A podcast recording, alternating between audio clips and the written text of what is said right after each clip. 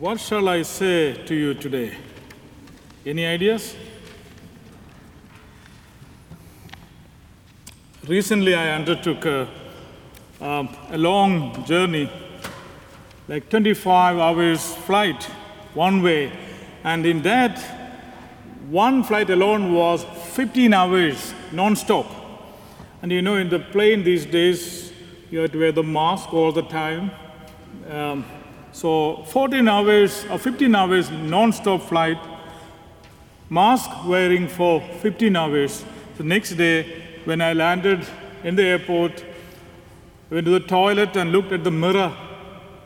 My goodness, my ear is sticking out like a Shrek ear. Really? You know Shrek in the movies? Yeah, exactly like his ear. So for next couple of days I had to use the mask this way to get it back. So you try otherwise, fourteen hours, uh, put the mask on, you will realize. So ancient philosopher Zeno was asked once by his disciple, why humans have two ears and one mouth? Two ears and one mouth. So Zeno replied to his disciple, he said, God created you that way because you can talk less and listen more. Talk less and listen more, one mouth and two ears. So this Sunday, the parish is celebrating Discipleship Sunday. One of the main characteristics and quality of a disciple is to listen to the Lord and also to his fellow brothers and sisters. So listening is an important part of a, a Christian disciple, a disciple of Jesus. Listen to Jesus. Listen to Jesus. So I'm just going to bring up a few people in the Bible, Old Testament and New Testament, who listened to God. And of course, because they listened to God, God blessed them abundantly. Number one, from the first reading, we have Genesis twenty-two. God put Abraham to the test. He called to him, Abraham, here I am, Lord. He replied, take your son Isaac, your only one whom you love, and go to the land of Moriah, and you shall offer him up as a holocaust. You know how difficult it would have been? Think, just think about God asking you to do that. What would you say? No, no way. So Abraham's only reply was, here I am, Lord. You tell me what you want me to do. I listen to you. And of course, you know the story you just heard. Isaac was taken, and of course, God blessed him abundantly, and nothing happened. Nothing happened. So Abraham is one of the person who listened to God. Here I am, Lord. Sometimes we have to do, just tell him, God, here I am. You don't need to say so much to the Lord. He would listen to you. And you also should listen to him. The next person I want to bring to your attention is the man of the year. Not the Time magazine's man of the year. He's a church man of the year, Saint Joseph. This year, Pope Francis have declared that Saint Joseph is going to be the man of the year, or year of the Saint Joseph. So we celebrate Saint Joseph throughout this year. So Saint Joseph is a person, he also listened to God many a time when Angel Gabriel told him, you know, you are going to take Mary as your wife. He did not say anything, he listened to him. And again, on another occasion, God sent his messenger to him, Angel, and he listened to him without any questions. Let me read it out to you. When they had departed, behold, the angel of the Lord appeared to Joseph in a dream and said, rise, take the child and his mother, flee to Egypt, and stay there until I tell you. And Joseph did exactly what God asked him to do. Flight to Egypt. Such a beautiful scene. Joseph listening to God, his angel, and taking Mary and Jesus to Egypt. And then again we have uh, Today's Gospel, Jesus taking Peter, James, and John and led them up to a high mountain where he transfigured. You just heard, he transfigured. His whole divinity was shown to these three people. And he was seen with Elijah and Moses. Beautiful scene. And they were talking. They were talking. So I want to explain to you something happened a couple of days before this incident where Jesus was walking along with his disciples. Walking along with his disciples. Now Jesus and his disciples set out for the villages of Caesarea, Caesarea Philippi. This is actually uh, Luke chapter eight, um, verses twenty-seven to thirty-one. And they said in reply, "And whom do people say that I am?" They said in reply, "John the Baptist, others Elijah, and still others one of the prophets." And he asked them, "But who do you say that I am?" Peter said to him in reply, "You are the Messiah." Then he warned them not to tell anyone about him. He began to teach them that the Son of Man must suffer greatly and be rejected by the elders and chief priests and the scribes and be killed and rise after three days. He spoke this openly. Then Peter took him aside and began to rebuke him. So Peter took him around, said, "Let me talk to you now. You stop talking, Jesus. I want to talk to you." So when he did that, what did Jesus tell him? "Get behind me, Satan. You are thinking not as gods." Get behind me, Satan. I am talking right now. You keep quiet. So Peter had an instinct like some of us. We interrupt people when they talk. And this was reaffirmed again today in the Gospel. When Jesus was talking to Moses and Elijah, suddenly Peter wants to put his fifty cents there. Suddenly he says, what he says, "Can I make a three tens for you?" He has nothing to say there. He just wants to listen.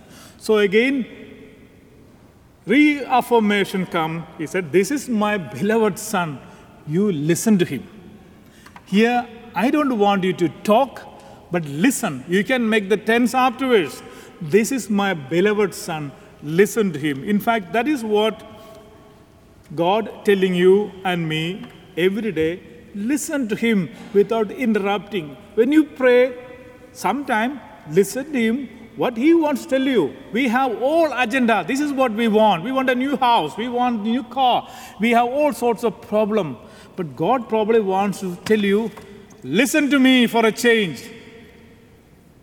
I'm your master. So listening is a, a art. It's not that easy.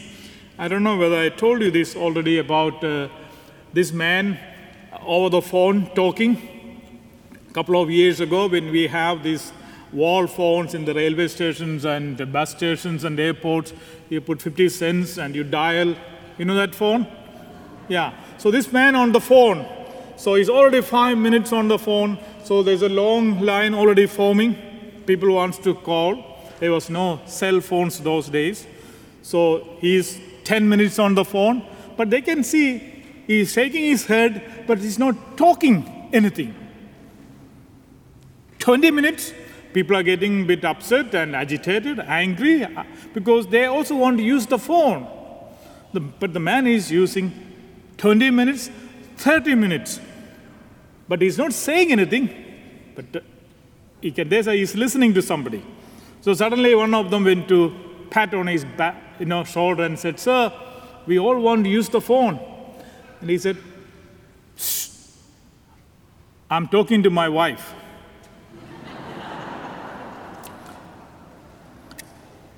Talking to our wife and listening to our wives and our children is very important.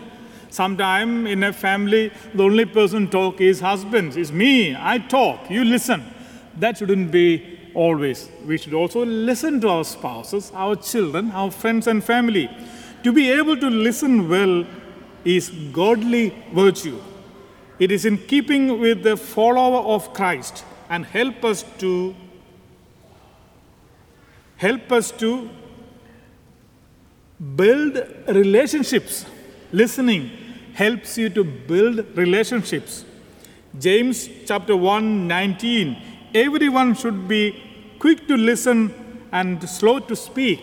Everyone should be quick to listen and slow to speak. In order, as a disciple of God, we should be able to listen to God's creation, especially our friends, our family, and others in the community. We have an instinct always to talk stronger than the instinct to listen. Now, confession is a place that many of you use an opportunity to talk to a priest and uh, tell your sins. It's a sacrament. You get forgiven, you get the grace. For my experience for the last twenty-four years as a priest, I would say confession also, people like to talk. As a young priest, I used to get irritated when people stay in the confession more than ten minutes, because sometimes they don't say any sins. I'm just giving you some trade secrets here, you know. So sometimes they don't say any, any sins. You wonder after ten minutes, what exactly is your sins, you know. I have asked myself, I even asked people, what's your sins? But sometimes people like to talk. They want to somebody to listen. They're not looking for a, any solution or, uh, or, uh, or anything. They just wanted to listen. These days, what I do, I listen to people. People come to the office and make an appointment. I listen. Sometimes I realized giving them advice, I can mess up their problem more than they had earlier. I really, it happens. They're not looking for any solutions. They just want somebody to hear. Somebody who can hear attentively without judging them, without any preconceived ideas, without any prejudices. That's exactly what people want. Listening is important. Listening is important in every aspect of our life, especially in the marriage. When you stop talking to each other, you have problems in family. You need to, when you stop listening to each other, you have problems in your marital relationships. So listening is a form of love. By listening, we put aside our agenda. Take a break from what we are doing. We give attention to others. Listening requires selflessness and humility. Listening to each other is important, especially in marriage. Listening shows you respect the other person for their insight. Listening and accepting God's wish in our life is considered as a central point and the main link that connects you and us, you and God, you and me to God. God speaking to us every day, through different people, through different incidents, but sometimes we don't hear him. So God asking you to be like Abraham and Joseph, listen to him and just say, here I am, Lord, you tell me what you want me to do. Abraham did not tell him, God, you know, today is hazy, I have arthritis on my knees, I can't climb the mountain, can I send somebody else? No, he went. Joseph did not tell him, you know, going to Egypt is boring. I remember going with my grandfather many years ago, but not a nice place. Can we go to Las Vegas for a change? He did not. He listened to God. So God rewarded them for that. God rewarded them for that. It's a beautiful experience that they had, and we can also have the same experience of Abraham and Joseph and Peter and James and John. In order to listen effectively to our Lord, we need to cultivate a series of interdependent spiritual exercises. First, we need an open ear with an attentive heart and readiness to say yes to all he asks us to do.